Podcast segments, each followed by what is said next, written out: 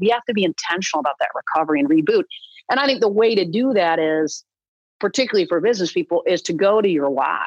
You know, go to why you do what you do. When we know why we do what we do, it helps us navigate all the speed bumps, all the challenges, all the no's.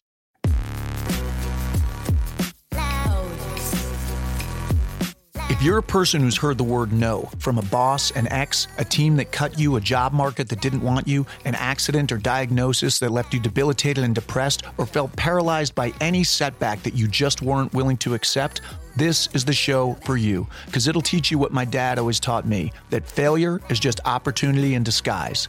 This is Matthew Del Negro, and you're listening to 10,000 No's.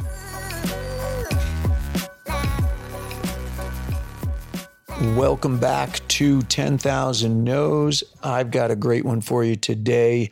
I am bringing you Molly Fletcher. Now, I know most of you are familiar with lines like, Show me the money, and You had me at hello from the great Cameron Crowe movie with Renee Zellweger and Tom Cruise as Jerry Maguire. Well, Molly Fletcher spent two decades as one of the world's only female sports agents, and she was hailed as the female Jerry Maguire by CNN as she recruited and represented hundreds of sports' biggest names, including Hall of Fame pitcher John Smoltz, PGA Tour golfer Matt Kuchar, broadcaster Erin Andrews, and basketball championship coaches Tom Izzo and Doc Rivers. She has successfully negotiated over $500 million in contracts. And more importantly, and what she gets into a lot today, is she has built lasting relationships. Molly is a sought after motivational speaker. She is the author of four books Fearless at Work, A Winner's Guide to Negotiating, The Business of Being the Best, and The Five Best Tools to Find Your Dream Career. She has her own podcast called Game Changers with Molly Fletcher, and she currently serves on the board of directors for the Intercollegiate Tennis Association and the National Advisory Board for the Positive Coaching Alliance. There are a few reasons I wanted to bring Molly to 10,000 No's. One, her optimism. Two, she came to me through Jon Gordon, who introduced me to Wiley Publishers.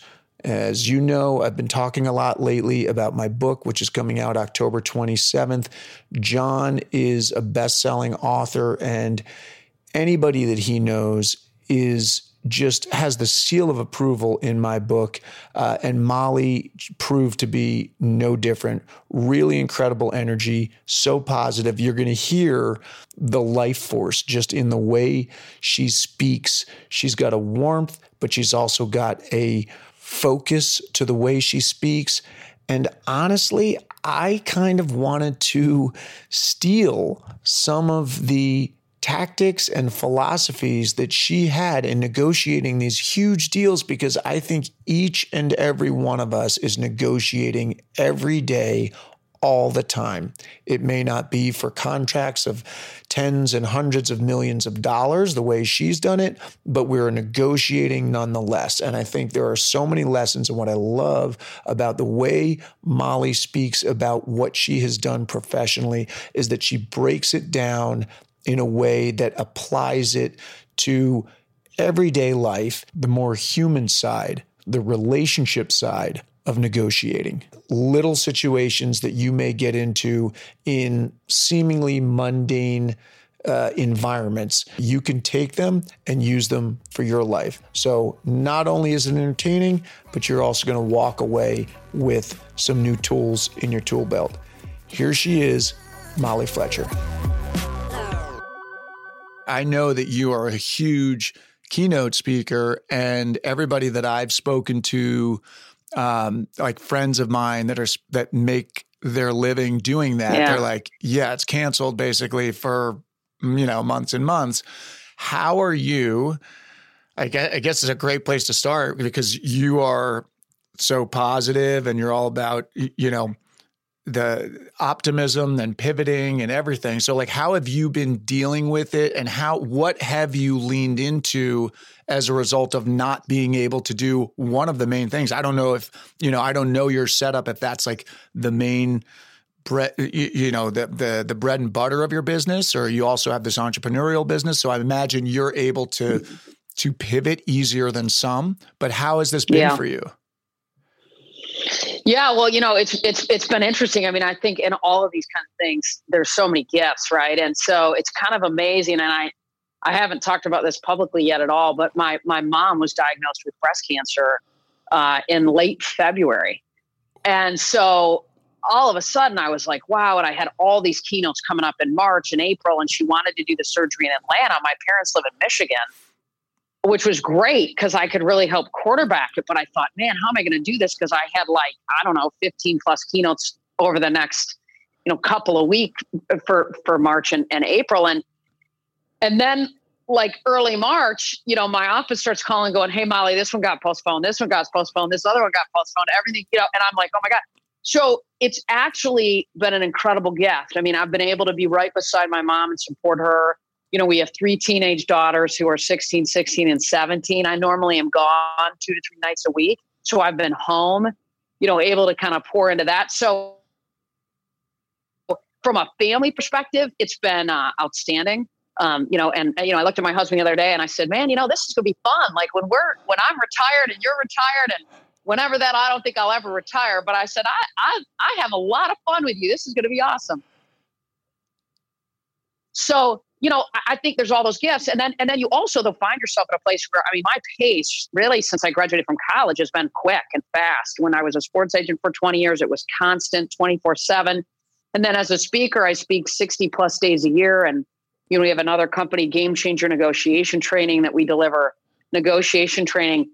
So it's given me a chance to pull back and pause and build some products, build some content. We're launching a couple new products, uh, you know, and and and amping up the content even more. So, the, you know, there's gifts in that. I think, uh, in a way, to have the opportunity to pause and, and lean into some some development, some content, et cetera. So it's been it's been it's been powerful and positive. Yeah, that's been my experience of it too. I was I was working on a TV show in New York City of all places and that, you know, got shut down like everything else and I came back here and you know, I've been leaning into, you talk about content, like I've been restructuring, reorganizing, yeah. uh, really taking advantage of people's schedules being free. Uh, by the way, how is the connection sure. here? Are you okay? Or are you glitching a little bit? Yeah. Oh, yeah. You're okay. Yeah. Okay. No, I got you perfect. Yeah. yeah and that's sure. the other thing. Like, you know, so many of these have been, it's kind of great in that people are free, but then you're also doing it over Zoom where I'm used to doing these things in person. So, it's all sure. you just have to you have to go with it and you have to yeah. like you said i think i don't even know if we were recording yet about about leaning in. Um i've got a question for you. Just so you play tennis at michigan state yeah? You you're yep, you yeah, you are your energy just from from the get-go and from what i've seen on you know i've seen some of your speakers reels and everything and it's just you are a a go getter. Uh, I can just feel your energy through yeah. my computer screen. Um, how does how does like uh, relaxation, looseness, kind of um, going with the flow, which I think is necessary in tennis. How does that weigh into your overall strategy of everything? Even now, when we're we're slowed down, but you're you're still charging.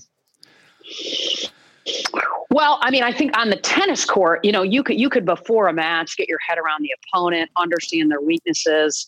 But when you walk out on the court, whoever shows up that day, both in yourself and who you are playing, I mean, you got to pay attention to that, right? Like you've got to recognize, hey, normally her backhand's weak, but man, for some reason today it's strong. Or normally she's not making her first serves, and and she is today. So, you know, as an athlete, you were constantly adjusting to find a way to win, as my mom used to say, the last point, which is really what matters most, is just win the last point. That's what she'd say to me before I walked out to every match. So, you know, and I think we're like that in life right now, right? I mean, you, you want to build a strategy, you want to have vision, you want to do all those things. But at the end of the day, you also got to be aware of what's happening around you and be open to pivoting and adjusting your game plan along the way. I, I mean, I do quarterly goals, I do annual goals, I do all those things. And and I think it's important though to relook at those and say, okay, what what adjustments do I need to make now Um, and they may just be little ones, but you've got to pay attention to them and you've got to adjust if you want to win the game, right? Yeah. Well, it's ironic. I'm not uh, much of a tennis player. I would call what I do clown tennis. Um, I played lac- I played lacrosse in college. That was my thing. Yeah. But uh, but yeah. I uh, so this is funny though. As as I was getting ready, I'm like, what what do I really want to talk to her about? And and something came up, and I looked at my bookshelf, and I realized a, a few years ago, um, I had an audition. It was kind of one of those like horrible, just nightmare auditions. I came out of the, the waiting room I saw this guy I know, another actor, works all the time, and we've known each other over the years, but we weren't tight, tight friends. And yeah. he saw something in my eyes, like it was just bad. It was like deer in headlights, kind of bad. And he's like, "Are you okay?" I was like, "Yeah." I was like, uh, "It was, it was bad. It was, it was awful." So we talked about it a little bit.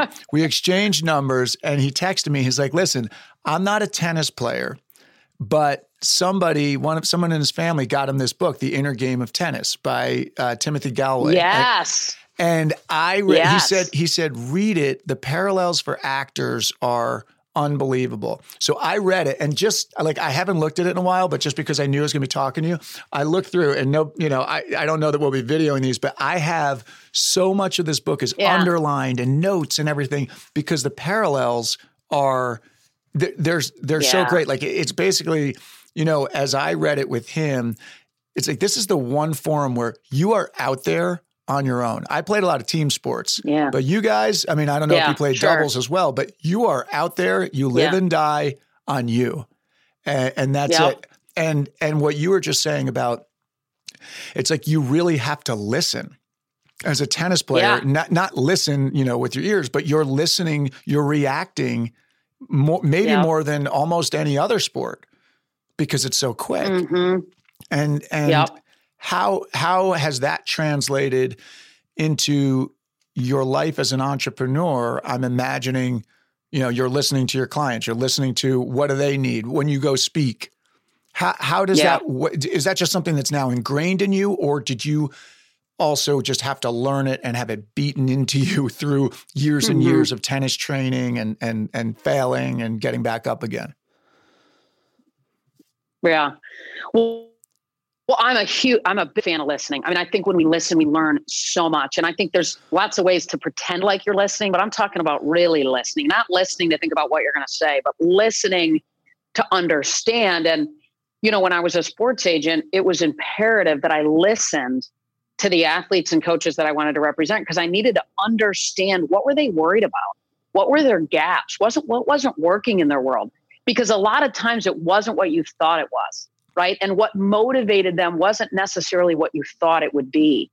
And so you had to discover what those those were. And so, you know, curiosity to me is a big driver in our ability to continue to evolve. And I remember I interviewed Arthur Blank, who owns the Atlanta Falcons and started Home Depot, when I was writing one of my books. And Arthur said to me, he said, you know, Molly, if you follow the market, look for gaps, and and and, and at the heart, try to serve those gaps and support others through identifying what those gaps are, you're probably gonna, you know, have a lot of success. And so I think again that comes from listening uh, to to what those are. So yeah, I mean, I think you know, as a you know, people often sort of think, man, you know, God, you go from a sports agent to a speaker, an author, and then you have this negotiation training. They're so different. But the truth is, you know, as an agent, my job was to manage a really short window of time, you know, and and and maximize that window of time for my athletes and coaches. I mean, some of these guys, as you know, right, like they and gals, they make in four years what we make in 40 Yeah. and and their ability you know, and the clock is ticking all the time physically on their bodies. And so th- you have got to maximize that window of time for them and position them for life after sports because it's like i used to always say to my athletes dude when that jersey's off your back people don't take your phone call like they do now every time right? So we got to position you for when this is over. And you know speaking's the same thing right? Like you walk out up on a stage you've got a thousand people, two thousand, five, whatever the number, it's staring at you, going, "What do you got for me, lady?" Because I'm busy. So make this good, and you got a short window of time to make a hopefully a really big impact and and move them. And so, you know, in my view, they're, the the the the journey from the tennis court, you know, to the agent space to to to my world now is they're really so so much more connected than they're not. Yeah, no, I, I definitely see the connection between what you're doing. I'm actually interested. Something you just said um, when you were, you know, negotiating a contract for an athlete. You're saying sometimes their needs are different. You need to know what their needs are. What's an example of if you had any surprising examples where you thought, okay, I'm going out and I'm, I think I'm getting this guy a good deal. He's got to be happy with it. And then you found out maybe there was something behind the scenes going on for for the athlete that that made their you know their what they wanted or what they thought was a successful negotiation different than maybe you originally thought it, it would be. No i remember i was in detroit and i was recruiting a guy who was a left-handed pitcher mike maroth. And i get there and i sit down at the table with him and he and his wife and i had kind of gotten him a little bit of a trade out deal. And i was trying to get an opportunity to to build a relationship with him to show him how we could support him and and we sat down and, and his wife looked at me and said, "Hey, I just want you to know we love our agent, right? Like, in other words, don't don't try to recruit us because we're good." We had a really great lunch, and and what I discovered really were his gaps were were things that you wouldn't expect. I mean, number one, his wife wanted to have a relationship with the agent, and she really didn't have a relationship with his previous agent. And that was really a secret weapon for me. I found that across the board was that oftentimes you, you know, traditionally agents are, are representing, if it's a male, the male athlete, and they're less worried about the entire family. And what I learned and realized was, man, I have an opportunity to serve an entire family and support the wife if it was a male athlete. Because if you're a big league guy and, and you get traded, eh, you get on an airplane and you fly from Detroit to San Francisco. And, you know, I get him the right color spikes because he's got to get out on the mound the next day. But the wife is standing there pregnant with three kids, four cars, a house, going, dude, what, what do I do? Right. So I put a team around me to help make sure we represented a whole family. And, and so that was different, right? Than, than maybe what people would expect. But when I sat at that lunch, I heard him, his dad had just been diagnosed with MS and he really was close to his father and he wanted to do something for his dad. And so I went back and then I, I called some of the folks that I knew at, at, at Comerica Park, Tiger Stadium, and set it up for him to have MS Day at Tiger Stadium, and and there was a part of the tickets that were sold that went to MS, you know, Foundation. We had his dad throughout the first pitch that night, you know, and, and it was it was a gap that the world would have not thought, man. But that was one of the things that kind of put him over the hump for him to come join us and for us to represent him. So there was like things like that. I remember when we negotiated Ernie Johnson's contract with Turner, and EJ's an incredible guy, right? He's he's he's on, on the, you know TV between you know Barkley and, and and Kenny. I mean, he's this glue that keeps these two big personalities together. And and I remember, you know, our job as an agent was to try to get our guys obviously as much money as we could. Often that was what you know when people think of an agent, that's what they think of. And but with EJ, it was different. I mean, what mattered to EJ wasn't that, you know, it was that his son is severely disabled and could he you know, get him the very best wheelchair in the world? And and could he maybe get some other cool things for for his son Michael, who was, as I said, severely disabled, or could he go adopt more children that he could bring into his home, home and and support and serve those children that needed a loving, caring environment? It wasn't about setting a record on a TV contract. That didn't matter to him. What mattered was he positioned himself to be able to serve other people even more. So you got to listen though to grab that stuff so that you can close the gap. Yeah, well, it's funny because like everything that I saw in you, that everybody's their their lead, and I'm sure I'll I'll have to do it in my intro as well. But everybody's like the female Jerry Maguire, the female Jerry Maguire, and I saw the the origin of that, and I was like, I'm not going to say that. I'm not going to say that. Everybody else is saying it, but but I can see, you know, I can see where that the comparison comes. Just somebody who's actually thinking about the whole person, which is really what I think that you know, his whole mission statement and that whole movie was really about personal relationships. And um, and it sounds like you had that. And what I, and what sure. I love though is even again talking about looking at the opportunity in the challenge, which is you're you were in a a profession that is is there not a lot of women sports agents from sure. from what I know. You took that Totally. And that and that was your ace in the hole. And that's something we talk about on this show all the time. How do you take your biggest you know, your biggest liability is your biggest asset if you look at it that totally. way. Totally. And it's like that I love that you did that that you were thinking about the wife and, and you know who's the mother of Yeah. the kids and and people they don't really they don't think about that but it is a family Mm-hmm. i know it as as actors like people have this view of actors being some I don't know what it is, but it's like they're just people. You know, they have families and they have Totally. problems, and their job happens to put them in front of a lot of people. But they're they're really just Right. trying to like you know protect their kids and raise their kids, and and it sounds Totally, like you, a you hundred know, percent. And they have issues and challenges. I mean, I always would laugh. Like Smoltz was one of my clients. You know, I'd take John somewhere, and somebody would meet him. We'd go to an appearance, whatever, and they go, "He's so nice." And I'm like, dude, just because you show, throw a baseball 98 miles an hour doesn't give you like the right to be a wreck. You know what I mean? I mean, Yeah. just because you, I mean, and, but people are always fascinated, man. Like he's so nice. It's like, yeah, you know, people should be nice. Well, that that's the, that was the whole origin of this show was I started to see, you know, like I'm I and especially when I started this show, it's like I was acting, I'm working and whatever. I've been on shows, but but certainly not on some like easy track at all. You know, like I'm like sure, hu- I'm totally. huffing it and I'm like, you know, I'm like hanging on by a thread. And then you'd be in a certain situation and you'd be Uh, you, you could be in New York City or you could be just in a random place and someone knows you from a show and they're like, oh my God. And they have this idea Yeah. of what your life is. And I remember just going like, their idea of what they think my life is and what my life really is are two vastly different things, which is what started this whole podcast to go, okay, so I must be looking at some person who's like flying around in these,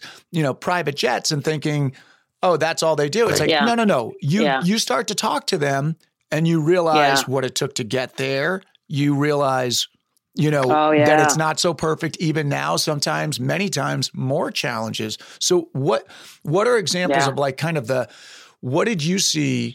Because you were around so many high, high achievers, and you yourself are a high, high achiever. Mm-hmm. What did you Mhm. see, particularly with the ones that had the baggage of fame attached to their success? What did you see as like the biggest obstacle? And then how did the the best of them deal with that and not let it sink the whole ship? Well, I mean, I, I think, Kyle, I mean, I think it would vary, right, based on whether you're a college coach, whether you're an NBA coach, whether you're a baseball player, whether you're a PGA Tour player. But I think you just touched on a little bit. I mean, the biggest obstacle is the road to that place that got them there is really, really hard. And and I think you know the world sees all the big moments. You know, the world sees you know Tiger draining putts on 18 to win a tournament, or or Phil or or Rory or pick a guy or a gal, Annika.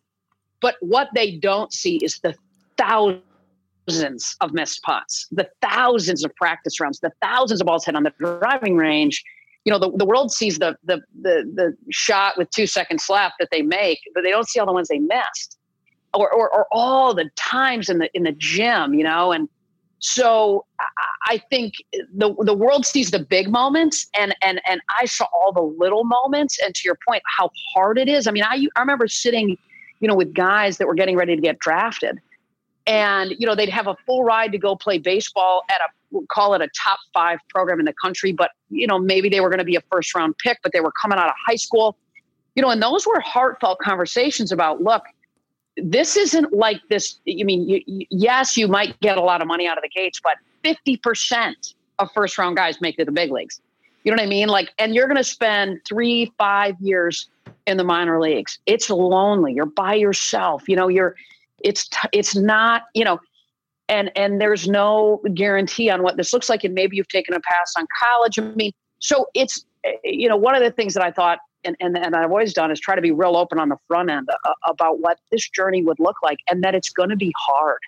You know, I think that's uh, any guy or gal that's gotten to that place, whatever that place is for them, a, a head coaching job or a big spot from a TV perspective, there was a lot of work that went into that. You know, I mean, granted, athletes at some level have physical gifts, but the ones that stay in the big leagues, right, or the PGA Tour place, yeah, there's a lot of guys and gals out there that get there, but the ones to me that are really, really special, obviously, are the ones that stay there because they're the ones that take have taken their God-given talent plus, you know, work ethic, plus discipline, plus commitment, plus effort, plus plus plus to stay there.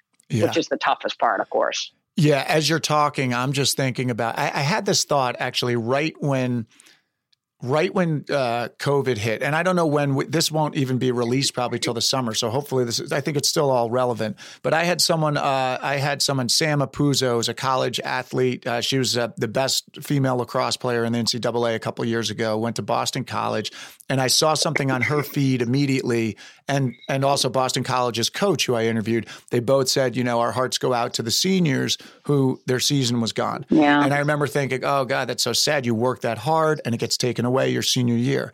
Then I thought, wow, just all of us, everybody, you know, we're we all have something to worry about. But as you're talking about athletes in particular, and I know there's no one out there mm-hmm. with the violin, they're going, oh, they get these multi-million dollar contracts. I get it. But right. the shelf yeah. life, as you said, the shelf life is so short.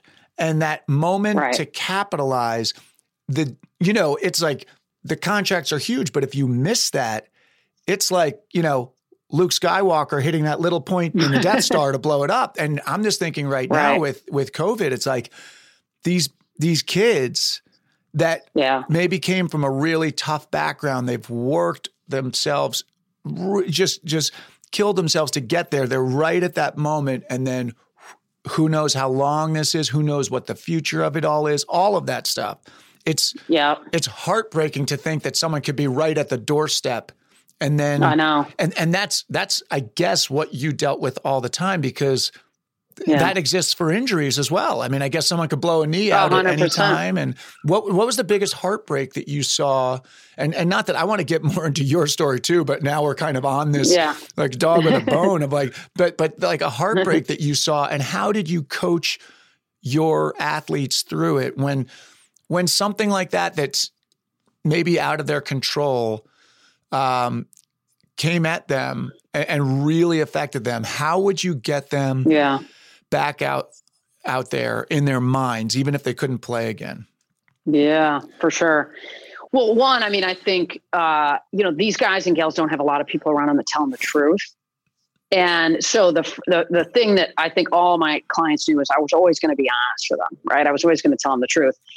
And that's important because there's a whole bunch of people that don't. I mean, sometimes even their spouses don't want to tell them, you know, don't go out in that sweater. It's ugly.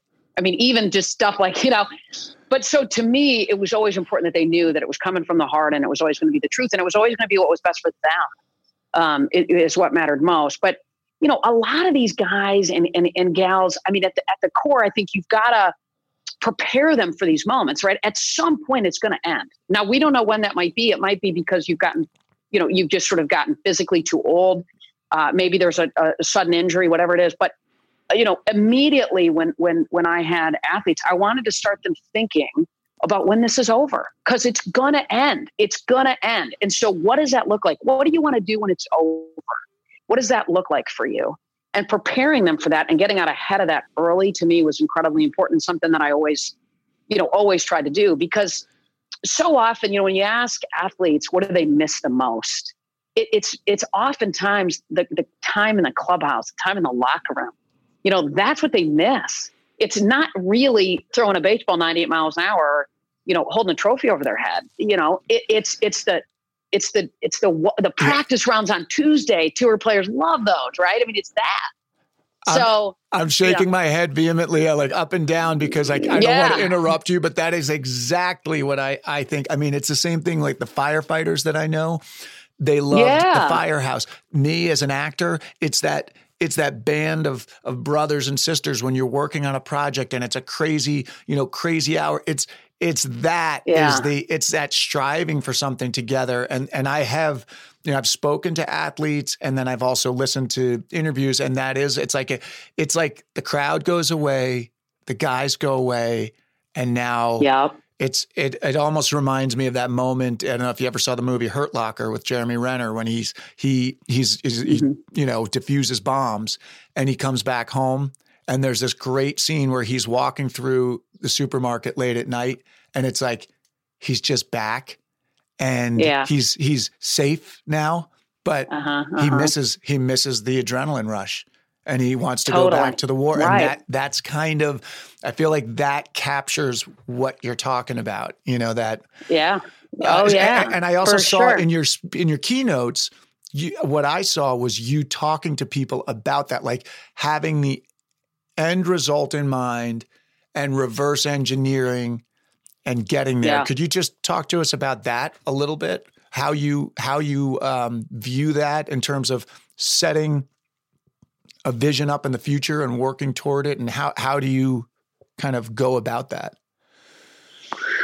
Well, I mean, I think uh, you know you've got to know the people that you serve, right? For business people that are listening, I mean, you got to know your customers. You got to know what matters most to them, so that you can anticipate things that are maybe forthcoming for them, so that you can potentially support and serve them even better. But you know, like with with with a golfer, if they wanted to get into golf course design, well, let let's start let's start opening that can of worms up early. Let's create some opportunities for you to shadow Fazio. Let's let's create some things that is going to allow you to get your head around if this really is interesting to you. If it's an athlete that thinks they want to do TV, if I have a coach that wants to do TV, I'm going to start putting them in the booth calling games when they're not in, you know, March Madness, right? I mean, you see guys right now like Saban and these guys dropping into the booth for the national championship game when they're not in it. That's on purpose. That's very intentional because this gives him a chance to fill a reel, to create a little bit of a reel for himself, to assess you know, and, and for other network executives to assess is this guy good at this or not? I mean, just because, you know, you got guys that are calling games or gals that are calling games that maybe they weren't the best, but they're good, you know, on TV. So, you know, it's just about anticipation, communication, getting clear, you know, and then putting them in a position for them to evaluate if this is interesting to them and, and, and for them to build a bit of a resume, if you will, for the market so that it's open when they decide to, to jump in. Let me let me take you back a little bit to your early days. I have a reason for wanting to do this, and usually I'll do it earlier on. But what was there always like if you went back to your childhood, did you know if you asked that little girl, would she know she was going to be in sports and then and then an entrepreneur, or did this like did does did your life as it has turned out? Did you see that coming or did it shock you? Did it come out of nowhere? What what was your love for sports and how I know how it translated into kind of the business side of it, but what was it like early on? Like did you come from a full-on sports family, siblings? What was the deal Yeah. growing up? Yeah. Well, I grew up in East Lansing, Michigan, and so you know, my mom and dad and I would drive, you know, ride our bikes a lot to football games and and to watch the marching band and and all kinds of different things like that. Um, and and uh, you know, with a dad who was a salesman and a mom who was a teacher, and uh, you know, and it's so funny because I think my world now is a little bit of both, right? It's Yeah. teaching, coaching, you know, and and and then also selling. So it's it's sort of interesting with two twin brothers that were five years older than me that you know beat the shit out of me is the truth right? I mean they they were you know five years older than me and treated me a whole lot more like a little brother than a little sister. And so i think they you know and i had a family where like if my brothers were wrestling with my dad and i wanted to jump in and get in on it he'd sort of pop up. My dad would say now look don't go crying to me if you get hurt. You chose to jump in here. And there was lots of things like that in life that were lessons. You know what i mean? Like if you're going to go there go there, but be ready for what that might look like. Um, it- you know, and then I, so I was a total tomboy. I was way more comfortable being outside, climbing trees and things like that, and uh, just being outside, you know, hanging out with my brothers. And then I played tennis, I swam and played basketball. And then my freshman year in high school, they were all at the same time. And so I had to pick a sport. And that was when I really locked in on tennis, which today in the world we live in is late, right? To lock in your freshman year of high school on a sport you know was late but what happened was i i was falling in love with it every day. And so when i got to college i you know was a recruited walk on right? So i was sort of lucky to have a spot but i was still so into the game that i wanted to keep getting better. And and there were some injuries that year and i was able to to play uh, right out of the gates um, which was awesome. So and then when i was in college i started to, to realize you know i love the business of sports and I loved being around people that woke up every day and wanted to get better. And and that was one of the things that I enjoyed the most about the sports agent space is and that's sort of the work that I do now, right? Is how do you just, you know, how do you help people unlock, you know, or get unstuck and or or sort of unleash their potential, unleash their best self on the world. And, you know, once I kind of got clear on that, I didn't know what that meant or what that looked like. But I knew that being around people that woke up every day and wanted to try to, to get a little bit better and, and, and, and being able to support that was important to me. And, and, and I grew up in a house where, you know, my dad would have Zig Ziglar books all over the house. Yeah. You know, Brian Whitley or whoever, you know, all of the. So I used to always sort of grab these and read them or, or kind of get my head. And I always just loved sort of that peak performance mindset. Um, ha- has always been something I've been passionate about. But the but the career itself was very, you know, I think unraveled very organically, candidly. Yeah, yeah. Because I'm just thinking of my sports fan history and like oh, when uh-huh. I grew up, I was I I played everything. I loved. I was it, it was constantly sports around my mind. And I got to a certain point in high school and it was like I knew more about my local sports in my high school and I started to like when I was a kid I was a huge Cowboys fan I was a huge uh-huh. Yankees fan and I grew up in New York yeah. but I was a Cowboys fan because my older brother was a Cowboys fan so back in like the the Landry days yeah. you know um, yeah. and I, and oh, I actually saw that Staubach had had a, had a, a, uh, quote on your reel which I was like oh that is awesome yeah uh, saying that you were the best so um but but I had this thing happen to me where as I got older I felt like it's almost like I was a romantic about sports. So back then, it was like the uh-huh. Yankees that I loved and the Cowboys that I loved, they were the same team year after year after year. And I thought, oh, that's like a family. And then I got older and I was like, oh, it's like a business. They're trading, and now someone who's on the Yankees plays for the Red Sox, and the Red Sox. You know what I mean? And, uh-huh. and so I almost got like, sure. It's like I've. It's like it, like the world cru- it, I was crushed by it. And I really am yeah. not, as an adult, like a huge. I'm a I'm a fan, huge fan of sports, but I'm not like a huge sports. Like I feel so ignorant about so many things as a guy who played uh-huh. sports his whole life. How sure, did that sure. like? How was it for you going behind the curtain?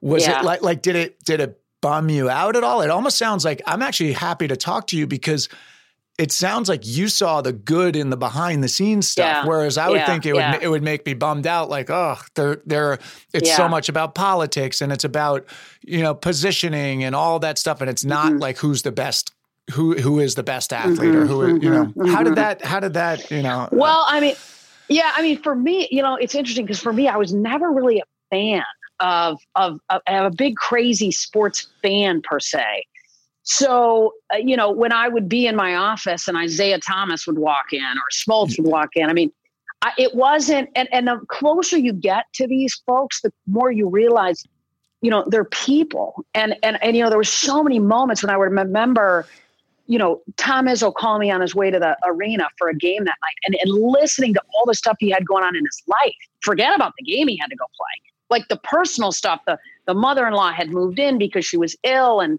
he didn't get a good night's sleep and like you know or smoltz with you know other challenges. And, and so I, I would i knew all the stuff that was going on and and and you you you love these guys. I mean they were at my wedding. They were there when my children were born. I mean and and so you realize though that they're just like us. They yeah. just you know they just do things differently. And and some of them and fortunately I only went after people that I wanted to be with, that I wanted to hang out with, that I wanted to talk to on the weekends, that if they called me at 7:30 or 10 at night, that I didn't look at the phone and go, "Oh my god, you got to be kidding me."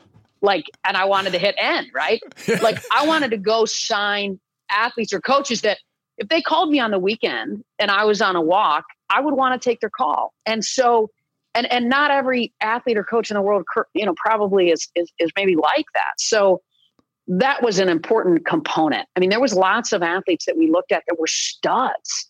But I would call my other clients and I would say, dude, what is this guy like? What is this gal like? Is she the kind of person that we want to hang out with?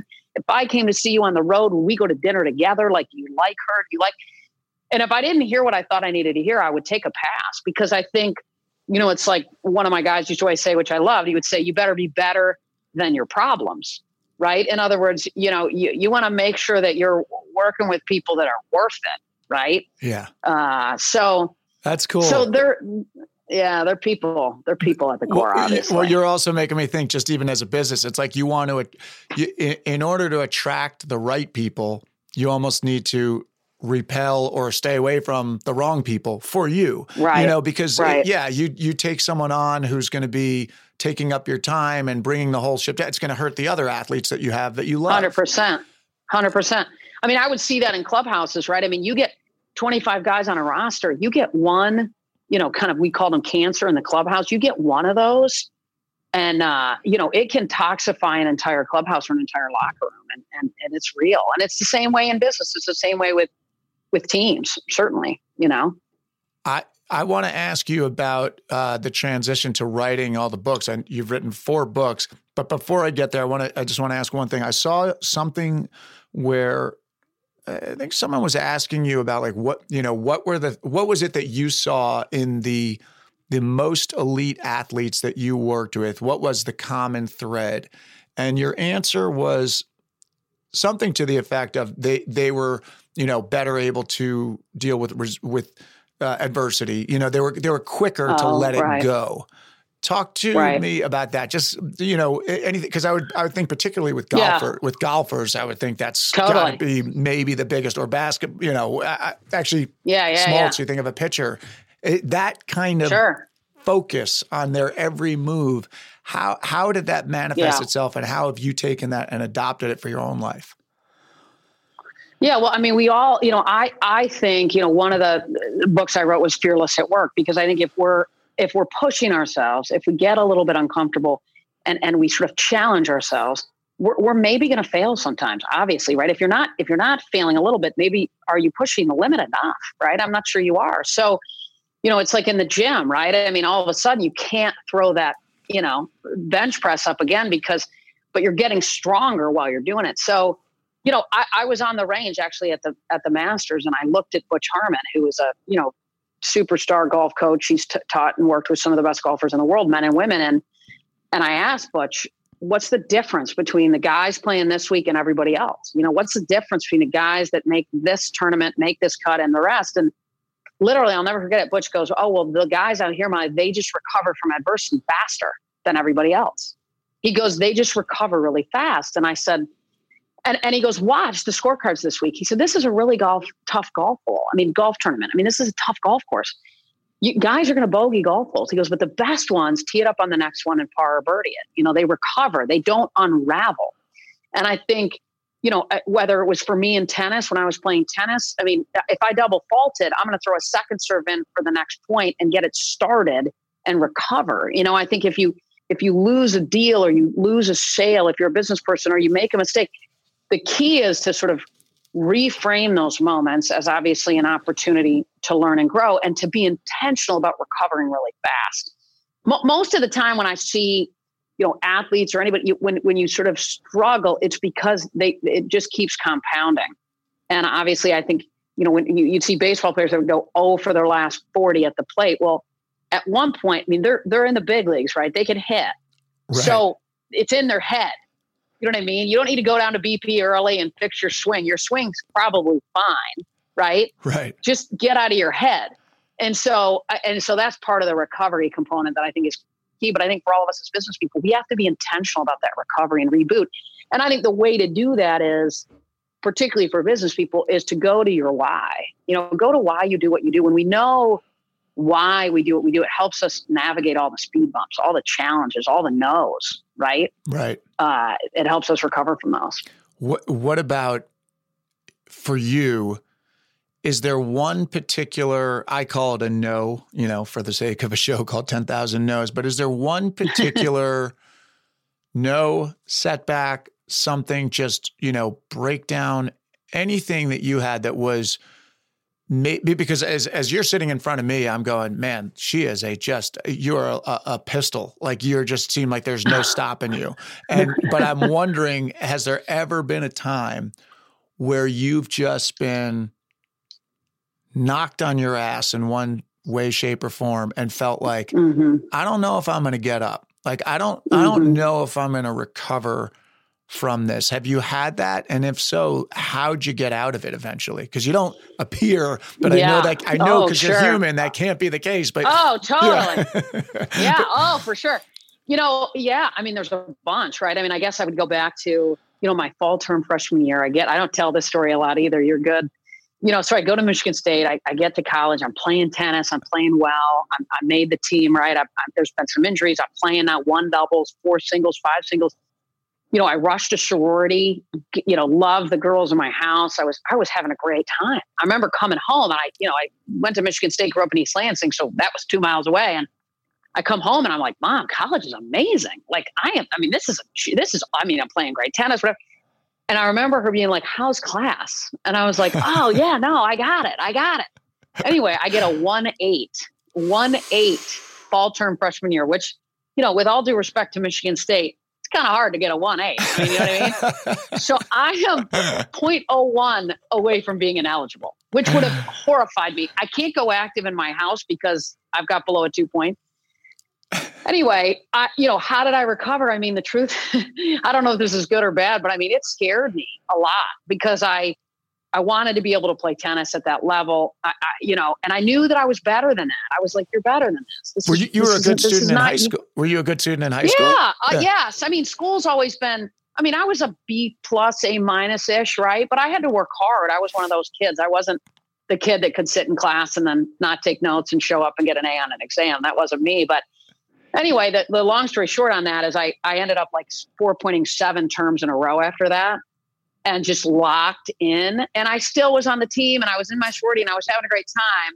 but I sort of figured out that balance. And, you know, I knew that I got, I had to pull that up and pull it up fast and then ended up graduating with like a, you know, three, nine or something. But so, uh, you know, and, and then I've been knocked on my butt other times. I mean, I remember when I was trying to publish my first book, I mean, it was just no, no, no, no, no. And it's a whole interesting process for people that are listening that have written books. I mean, it's it's a weird, different market to navigate. And I, I could have wallpapered my apartment with with rejection letters from publishers. And and then I thought, you know, I'm going to just really get after and go recruit a publisher. Like I'm going to just recruit the person, the company, the publishing house that I wanted to publish the book. And you know, flew to Indianapolis, you know, and, and literally just recruited this publisher and, and they agreed to publish my first book, which which then allowed me to kind of get going. And now there's so much self-publishing and things, but at the time, you really needed to get it published by a by a publishing house. So, you know, and then there was athletes I go after that I wouldn't get, but you know, I think it's about what we tell ourselves that help us recover. Well, where were you in your career when you wrote the first book? Like, wh- how how much success had you had, and then how did you did you use that success to go no no i'm good even though they don't see it. Because it's hard. I know that in my business. It's hard yeah. when when nobody that's in the establishment like for me uh, there can be yeah. periods of time and and many really talented actors i know where you just can't get arrested for a job. And you're like you you almost feel like you're going crazy. You're like i really yeah. think i'm good. I can't believe that i can't even get a job right now. Do how did you how did you have the faith and the confidence to go, no, I'm looking at all these rejection letters on the wall. They're wrong. Yeah. I'm right. What was it that yeah. kept you going? What was it? Well, it was the marketplace, right? So that my first book was how to find really how to find tough jobs in sports because I was I was in my office as an agent. So many young people want to be agents. My phone would ring all the time, and I worked for a, an agency, and I'd have all these young kids that would want to find a job in sports. And so they would reach out to me. And meanwhile, I'm recruiting athletes and coaches. But meanwhile, I have all these kids from borderline trying to recruit me to, to get an opportunity at, at the agency. And so I would try to meet with these kids for 15 minutes. And, and the boss, the gentleman that I worked for, a really good man, but he would walk by and be like, Who is that kid? You know, does he play for Georgia Tech or Georgia? And I'm like, No, he's a young kid trying to get into sports. I was just trying to give him 15 minutes and help him. And after like walking by three or four meetings, he's like, I'm paying you. They're not paying you. Quit being so darn nice and meeting with all these people. But I wanted to help them because I felt like I was seeing the same thing and I felt like these young people didn't get it. I felt like they didn't understand how to find a tough job. And so I was, and then at that point, I became pregnant with my twins. I think that was the time I was pregnant with our first child. But anyway, I would go to this coffee shop and I would write and I would write and write and write. And I thought, you know what? I, when when when I was pregnant, and then when she was born, when she would nap, I would write. And I thought, you know, I'll just staple this together and give it away if I can't find a publisher. But I can't meet with all these kids. It's breaking my heart because they need help. So worst case, I'll staple it together and give it away. But gosh, it'd be great if I could publish it because then I could, you know, that would be that would be helpful to distribute it. so long story short, I mean, I I knew that the world and these this group of you know this very obviously niche group of people, but I knew that they needed it. And it was written in a way that it was broader than just finding a job as a sports agent. It was really more how to teach young people how to go after their dream job, how to go for it, and how to do it. Um, so I was still, I don't know, I was early in my career, but it, it, it hadn't maybe been 10 years, but it hadn't been three, right? Yeah. And then I started to see a common thread in peak performers uh, when I was working with all these athletes and coaches. And you know, at the time I got to the agency, we had four or five clients, and then um, when I when I left to start speaking and writing and, and running game changer negotiation training, uh, you know, we had about 300. So I started to see a common thread in peak performers. And then that was when I wrote my second book, which was sort of in late 20, in like 2009 on, you know, the business of being the best, which was the common thread between peak performers. Um, so, so, you know, to me, it's a little bit of what Arthur Blank told me, right? If you listen to the market and you come with a servant heart, you're, you're, you're probably going to close a gap and it's probably going to work. Well, I was thinking as you're telling us that story, it's something you said earlier, and there's a book that I love, Simon Sinek, Start with Why. I was thinking yeah. it's your it's your why because you remind me that first book reminds me of me with this podcast and now my book, which is uh, same deal. I have all these young actors all the time. It, whether it's now it's through the podcast. Sometimes it's just randomly, and sometimes right. it used to I be bet. through my parents. Like they'd say, "Oh, so and so's daughter." wants to be yeah. an actor. Can you talk to? And I'd get on, I, I would email and I'd get on these, you know, like yeah. a lot of time put into people that I didn't know. And I, I would always feel bad. Like, someone's yeah. giving you bad information you know like you right. you can do better than that you have the wrong information so there's a desire to try to there, it's a why it's i mean i love hearing that that the underneath mm-hmm. all of it really you just want to help some people sure um, 100% Tell yeah. me, because I'm, I'm going to let you go. I know uh, I, I, don't want to keep you forever. Um, just give us a little bit about the negotiating, what you're doing currently, what your company does, in addition to you doing keynotes. like, what do you do, and how I'm a I mean, I have an idea of how that came about. It, it makes sense. But what what yeah. particularly do do you do with this new company? With the negotiation? Yeah. Yeah. You know, so when I was an agent, um, I negotiated, you know, almost a half a billion dollars in deals, and I saw a process that worked that I think is counterintuitive to the way the world thinks about negotiation. And as I you know got kind of more settled into the non-sports world and more of the business world i realized not everybody negotiates every day, but they could, and they're missing opportunities. And I started to understand why is that? And and what I realized is they haven't really been taught how, and so people avoid negotiation because it's scary and it's it's not clear oftentimes, and that most people haven't ever been taught how to negotiate. And as an agent, I just saw such a clear process on how to navigate what is really just a difficult conversation, how to how to really set the stage, how to prepare, how to how to add value to the lives of the people that you want to negotiate with, um, how to prepare for these conversations and create options for the people that you're negotiating with, and then just a ton of you know best practices. So so now whether it's virtual or in house, we deliver you know a one day program generally, or if it's delivered virtually, it's four 90 minute sessions, and and we teach people a process that works that allows them to do really three things, right? Which which to me is imperative, right? And if we can teach people, we teach people how strong relationships with the people that they negotiate with. Because what I found as an agent is the stronger my relationship, oftentimes the quicker and better the deal was.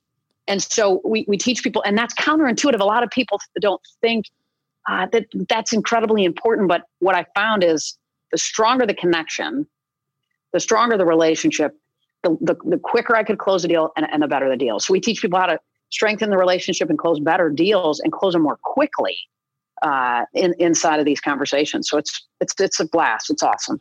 I am so glad that I asked you that question because I want to read that book. I want to read that book. I'll send I, you one, man. Send me one because that is you. that is something that I I've never particularly thought like, oh, I just need to hone in on that, but that is so important in life. I'm just oh, thinking as you're saying it, I'm like it in everything. Totally. Everything. I mean, everything's a totally. negotiation. Totally.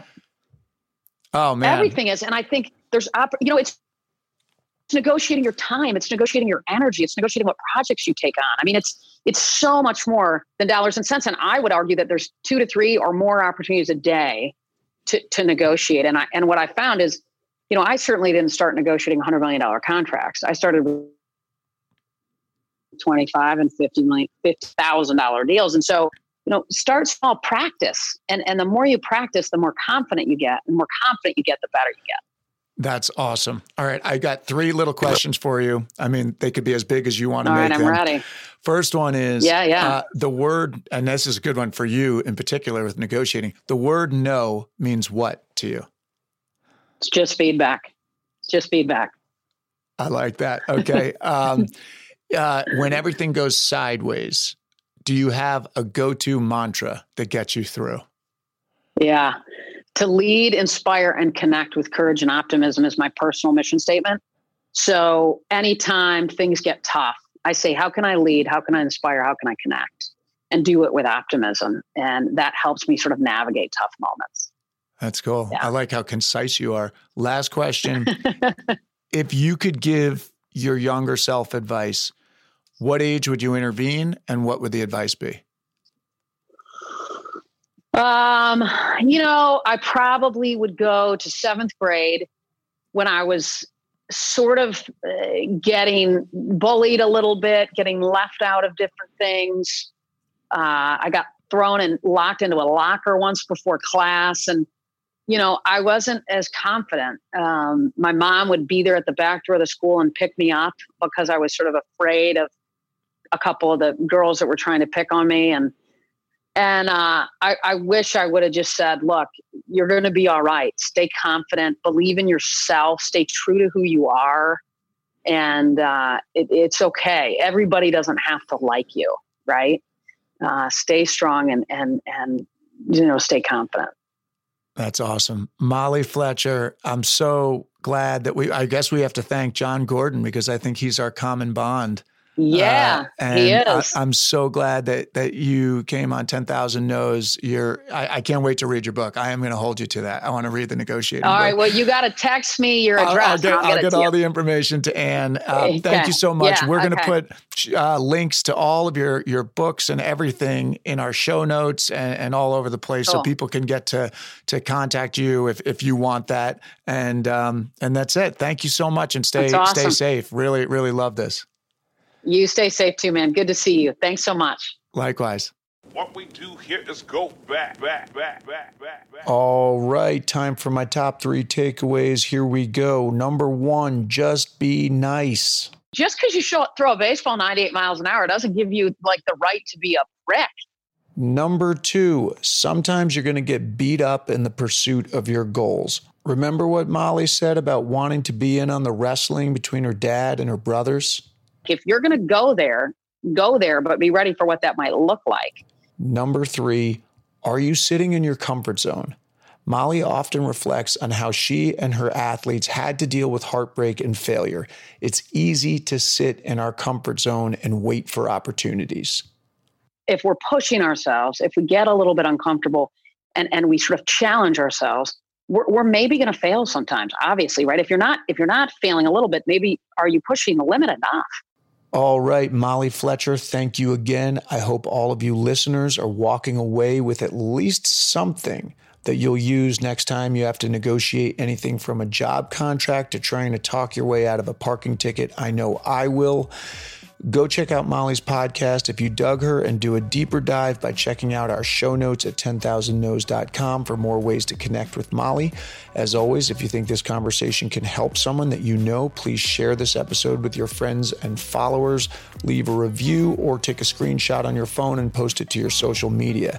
Tag at 10,000 nos and at Maddie Dell so we can thank you.